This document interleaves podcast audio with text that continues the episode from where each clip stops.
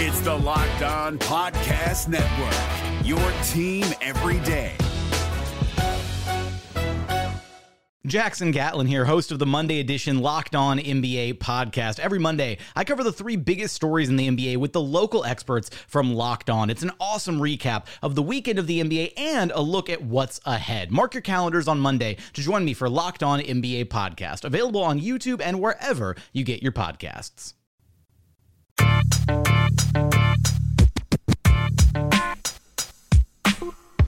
You are Locked On Magic, your daily podcast on the Orlando Magic, part of the Locked On Podcast Network, your team every day. And you are indeed Locked On Magic. Today is August 9th, 2019. My name is Philip Rossman-Reich. I'm the expert and site editor over at orlandomagicdaily.com. And of course, follow me on Twitter at philiprr_omd. On today's episode of Locked On Magic, we'll talk about the USA Blue-White Scrimmage that will take place on Friday. Preview that a little bit, what to expect as Team USA gets set for the FIBA World Cup. We'll also talk a little bit about some of the early action that's happening around the world as FIBA World Cup prep is in full swing for almost every team at this point as they look ahead to the tournament that begins August 31st. But we're going to focus specifically on Evan Fournier and why this tournament is a big deal for him as a member of Team France, but a big deal for him individually coming off perhaps his worst season in a Magic uniform. We'll talk all about that coming up in just a moment. But before we do, I do want to remind you all that you can check out all the great podcasts on the Locked On Podcast Network by searching on iTunes for Locked On and the team you're looking for. Just like there's a podcast covering the Orlando Magic with excruciating detail, there's a podcast covering every single team in the NBA with the same level of care and detail that you would find here with a local expert who knows their team best. Doesn't matter the team, there is a podcast for you. You can also check out Locked On NBA for the national perspective, Locked On Fantasy Basketball for fantasy basketball, and of course, NFL, MLB, and college podcasts to find your favorite team today. The Locked On Podcast Network is available wherever you download podcasts. Just search for Locked On and the team you're looking for, the Locked On Podcast Network. It's your team every day. The NBA playoffs are right around the corner, and Locked On NBA is here daily to keep you caught up with all the late season drama. Every Monday, Jackson Gatlin rounds up the three biggest stories around the league, helping to break down the NBA playoffs. Mark your calendars to listen to Locked On NBA every Monday to be up to date. Locked On NBA, available on YouTube and wherever you get podcasts. Part of the Locked On Podcast Network, your team every day. Team USA has been hard at work all week to get ready for the FIBA World Cup. Their roster of, I think it was at 15, it's been bumped up to 16 or 17 players, will get cut down to 12 before the tournament begins. There's reports now that they may bring 15 with them to Los Angeles for the next phase of training, perhaps even bringing 15 with them to Australia when they do some friendlies before heading over to China. So not quite clear how Gregg Popovich is going to break that team down. Of course, the big storyline with this group was the number of players who decided to sit out the FIBA World Cup. Of the original 20 players in the original roster pool, only 10 showed up. Only 10 committed to trying out for the team, essentially. And, of course, there were supplemental players added to the list, Aaron Gordon not among them. This team is going to be very, very interesting, and we'll talk a little bit more about that here in a minute. But it definitely feels like this is, at least talent-wise, one of the weaker teams that the U.S. has fielded. Probably the weakest team the U.S. has fielded in the Dream Team era since professional players were allowed to play in 1992. And, maybe the weakest team since the 2002 World Championship team that finished in 6th place. Perhaps a harbinger of bad things to come in 2004. But this is still a capable team. A team that should still be the favorite to win the championship, to win the gold medal. I think that Kemba Walker is very, very good and will show up. I think that, they've got a lot of really good players. And it sounds like there are a lot of players who are really exceeding expectations in the training camp. Players like De'Aaron Fox, who has moved up from the select team to the main roster, which is apparently something they can do. The rules are seemingly very, very loose. It sounds like Guys like Derek White from the Spurs also playing very, very well. But at this point, it's all just training camp and all getting ready. It's nothing more than that. And Friday's game, the Blue-White Scrimmage, is going to be an exhibition. It's not going to be a game where we can get a whole lot of things from, but whenever you step onto the court, you do learn something. You can glean something. Maybe you can dismiss it, but you do get to see them on the court. And just like we all went nuts with Markelle Fultz was videotaped on a court, we will get to see Jonathan Isaac on a basketball court in a USA jersey in this scrimmage. Isaac's been participating with the team as a member of the select team, which is a group of young players that train with the main roster. Allows them to kind of scrimmage against another team rather than scrimmaging against themselves, so you can try out different combinations and don't have to worry about anything like that. It's something that U.S. has used a lot. And Isaac, there hasn't been a lot of word about who's played well outside of Derek White and De'Aaron Fox out of that group. But there's been some hint that, Isaac's still got a defensive bug, and there's been at least some highlights on the NBA's Instagram page that Isaac's doing things, but it's not particularly clear how he's played or what kind of role they've asked him to play within this group. The Blue-White Scrimmage isn't going to settle any of that. We're not going to, unless something leaks out, unless some anonymous scout tells a reporter that's over in Vegas that, hey, Jonathan Isaac looks like he's made a leap this summer. We're not going to really know, and frankly, this scrimmage isn't going to tell us what Jonathan Isaac can do. Maybe he feels comfortable enough to show some of the isolation play or playmaking ability that we want to see from him, or he's more aggressive and assertive with this offense. I think that's ultimately what we want to see from Jonathan Isaac this summer. But this scrimmage is a scrimmage. It's an exhibition game. So you take from it what you can, you leave off of it, you understand the context of what you're watching, and that's about it. I'm always happy to see Jonathan Isaac on a basketball court. I'm always excited to see any of the guys on a basketball court. Especially with how young the Magic are, how uncertain everything feels with this team, and just how difficult it is to predict what this team's going to be. Any little bit of information helps. I mean, I'll take that Markelle Fultz video. Watching that, I was like, he looks like he's got a jumper. He looks like he's feeling comfortable shooting, and that's a positive sign. But he's not playing at game speed. And, of course, anyone can make shots when they're not playing against anybody. So who knows where he's actually at. Same thing's going to be the case with Isaac. We're going to watch him. We're going to try and glean some information. We're going to understand the context. And then we're going to move on. Because, of course, this Blue-White Scrimmage is not the main game. But I will say this. The last time a Magic in 2014, I believe, in 2014, Victor Oladipo was on the select team for Team USA and had a really strong showing in this Blue-White Scrimmage. It wasn't a harbinger of things to come, granted, but it was nice to see. And obviously he turned into what he turned into. I think that's again going to be the case here. We'll see what we see, but again, don't read too much into it. And again, with a lot of these FIBA games, don't read a whole lot into things as well. In some respects, I'll tell you, in the respects you do need to read into things, because players are going to be playing different roles and not doing the things that the Magic will ask them to do. Let's take, you go look. I would take Al-Farouq Aminu as a great example. For Nigeria, he's going to be one of the primary scorers for that team. And I think that they're going to ask him to be on the ball a lot more. So his stat line's not going to be indicative of how he's looking heading into the Magic season unless he's like killing it, unless he's efficient and beating up on other NBA players. I don't think that's going to happen. You have to understand the context through which the stats are going. There have been some early results and early games in the FIBA World Cup preparations that we care about.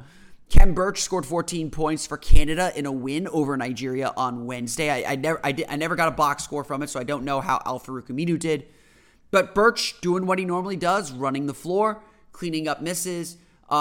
It was a solid performance from Khem Birch. It looks like he's going to start at center for Team Canada in the World Cup, and of course, I think that's obviously very, very good for him.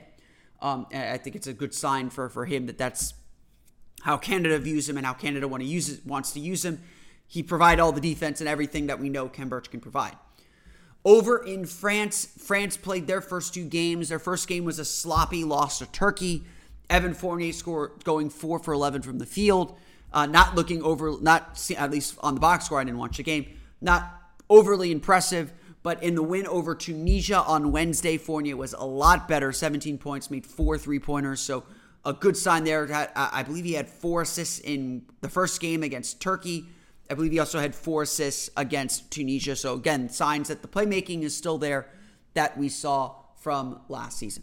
France, of note, will continue their prep next week in a 4-team tournament that features Brazil, Argentina, and Montenegro. August 15th, Evan Fournier will take on Nikola Vucevic and Montenegro in a warm-up game. It's something that I read that Nikola Vucevic is very excited for. I think I've also read that Evan Fournier is very excited for it. So we'll get to see those two players go head-to-head next week. The World Cup starts August 31st, so plenty of time to kind of get ready and get set for this thing. But I do want to point out today, as we're talking and thinking about the Blue-White game on Friday, why this tournament is so important for Evan Fournier. The NBA playoffs are right around the corner, and Locked On NBA is here daily to keep you caught up with all the late season drama. Every Monday, Jackson Gatlin rounds up the 3 biggest stories around the league, helping to break down the NBA playoffs. Mark your calendars to listen to Locked On NBA every Monday to be up to date. Locked On NBA, available on YouTube and wherever you get podcasts. Part of the Locked On Podcast Network, your team every day. There's just no way around it. Evan Fournier did not have a good season last year.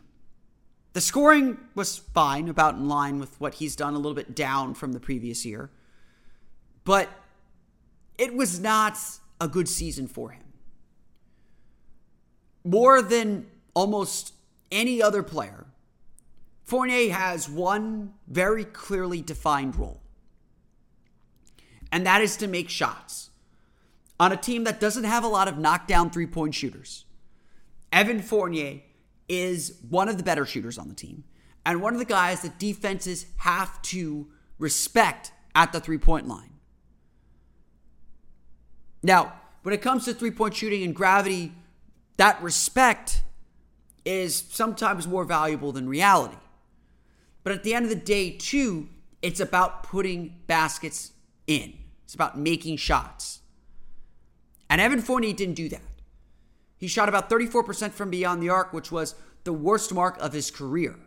In the playoffs, he shot less than 30%. I believe it was 27% from beyond the arc.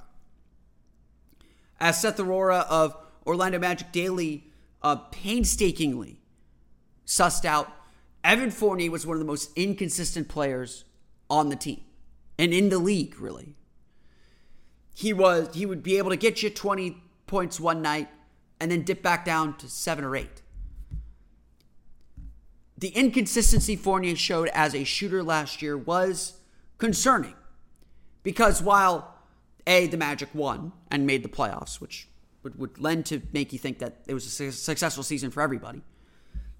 So while Fournier's team succeeded, while Fournier proved himself to be a better defender, not a good defender, I think the stats bear that out, that he wasn't quite a positive defender, but he was a better defender. Those numbers that would say Fournier's a bad defender would also say last year was a career year defensively for Fournier, and I would agree with that just on the eye test. Now, was he a good defender? I'm not going there, but he wasn't as negative perhaps as he's been in the past. It was the best playmaking season of his career, too. He's better off the dribble, making for others. And that's a good sign. But shooting is vital for Evan Fournier and his success and for the success of the team. Fournier making a few three-pointers here and there may not have turned a significant number of games. But just look at the playoffs. The Raptors were able to leave everyone open on the three-point line and not worry about them. And that made life harder for Vucevic. That made life harder for everybody. In the playoffs especially, and we do have to start thinking at least a little bit how does this team look for the playoffs? And yeah, there are real questions about that now moving forward, about how this team actually competes in the playoffs. We do have to wonder what translates to that moment. And Fournier's poor shooting did. And that hurt the team dramatically. I believe that it is an expectation for Evan Fournier that he returns to his mean of about a 37% three-point shooter. Again, 3 percentage points on a three-point shooter doesn't seem like a lot, but those numbers add up. Fournier is more than capable of scoring, having a 30-point game and being a really dangerous offensive weapon. And all year last year, he struggled to do that. All year last year, he wasn't that guy. And that hurt the Magic a ton at various points in various moments of the season. And so when it comes to Fournier and the Magic and how they're going to play next year, it's clear that at the very least, he has to get that shooting back up. Fournier would agree with this. Fournier said, if I'm not mistaken, several points in the season that he could not explain his shooting slump. He recognized, Fournier's a guy that keeps it real. He understood that he wasn't playing up to his potential or the potential the team needed from him.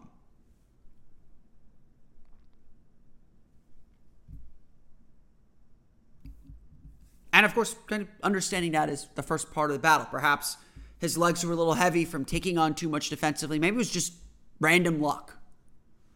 Shooting is not something that goes away. Fournier has dipped below his average, like not quite this low, but like this before. And he's always bounced back. So again, the expectation is that he will return to his mean this coming season. And that would be a huge boost. And that's why the World Cup's going to be so important for him. That's why this World Cup is going to be so important for the Magic. Because more than any other player, Jonathan Isaac's obviously with the select team. Khem Birch will be starting at center, playing that defensive role that we know he can play, and he's pretty set at that. Nikola Vucevic will, it really sounds like for the first time in his run with Montenegro, be a focal point in the offense. And I do, and obviously coming off an All-Star year, we know what Vucevic can bring. And if the Montenegro runs their offense through him, it'll be interesting to see just how far he can take Montenegro. They're in a tough group. They're not expected to get out of that group. But the goal for them is to do so. But Fournier will be under the most pressure throughout the FIBA World Cup of all the Magic players that are participating. And honestly, he's going to be in the role that most approximates what he'll do with the Magic. Vucevic will be the star of Montenegro, but at the same time, too, he won't have the same kind of weapons around him that he does in Orlando, so you might see him have some performances like he did in the playoffs where Toronto was swarming him.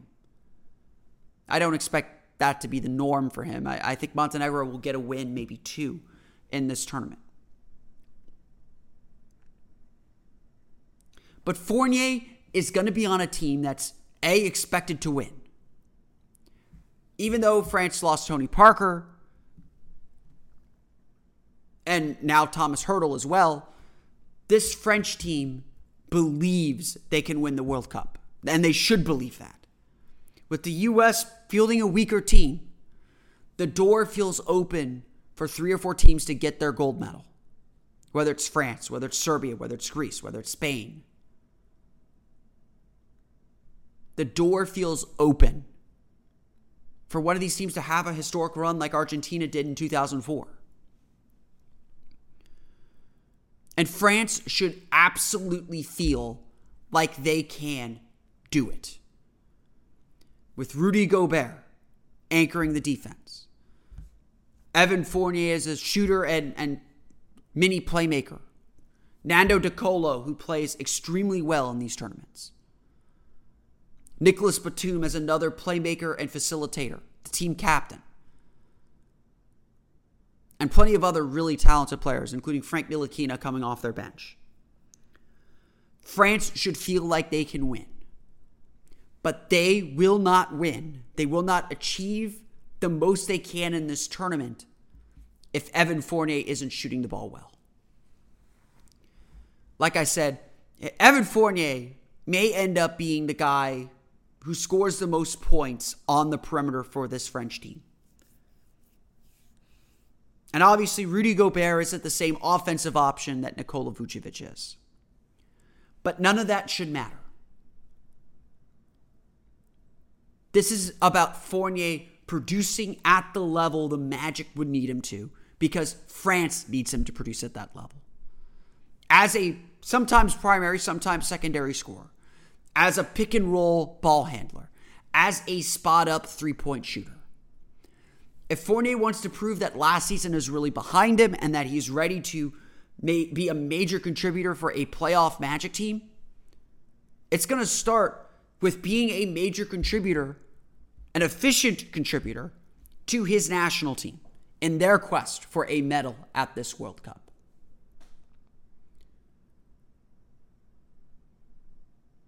Like I said, context matters when you're trying to translate these performances to the NBA.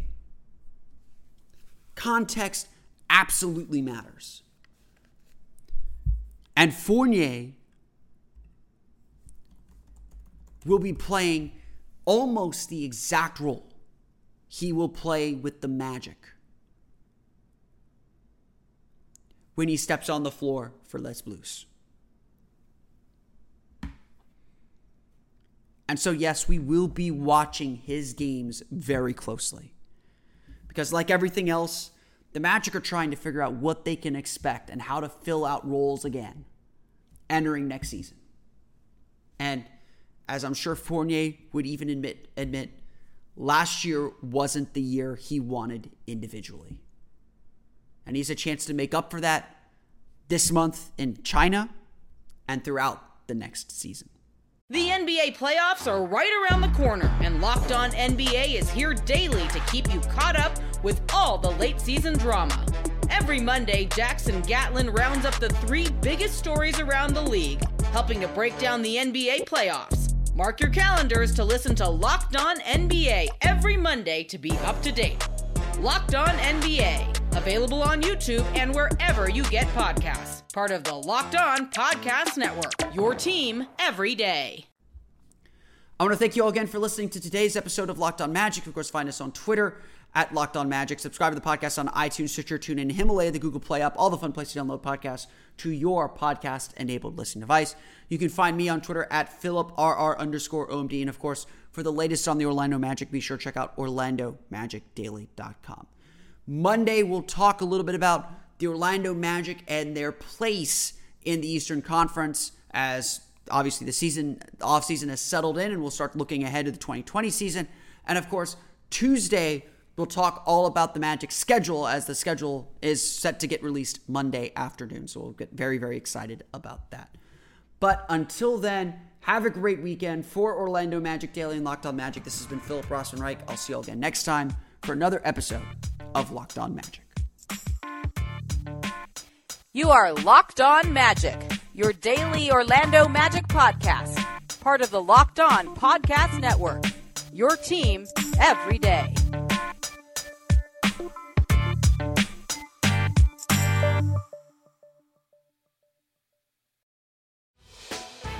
Hey, Prime members, you can listen to this Locked On podcast ad-free on Amazon Music. Download the Amazon Music app today.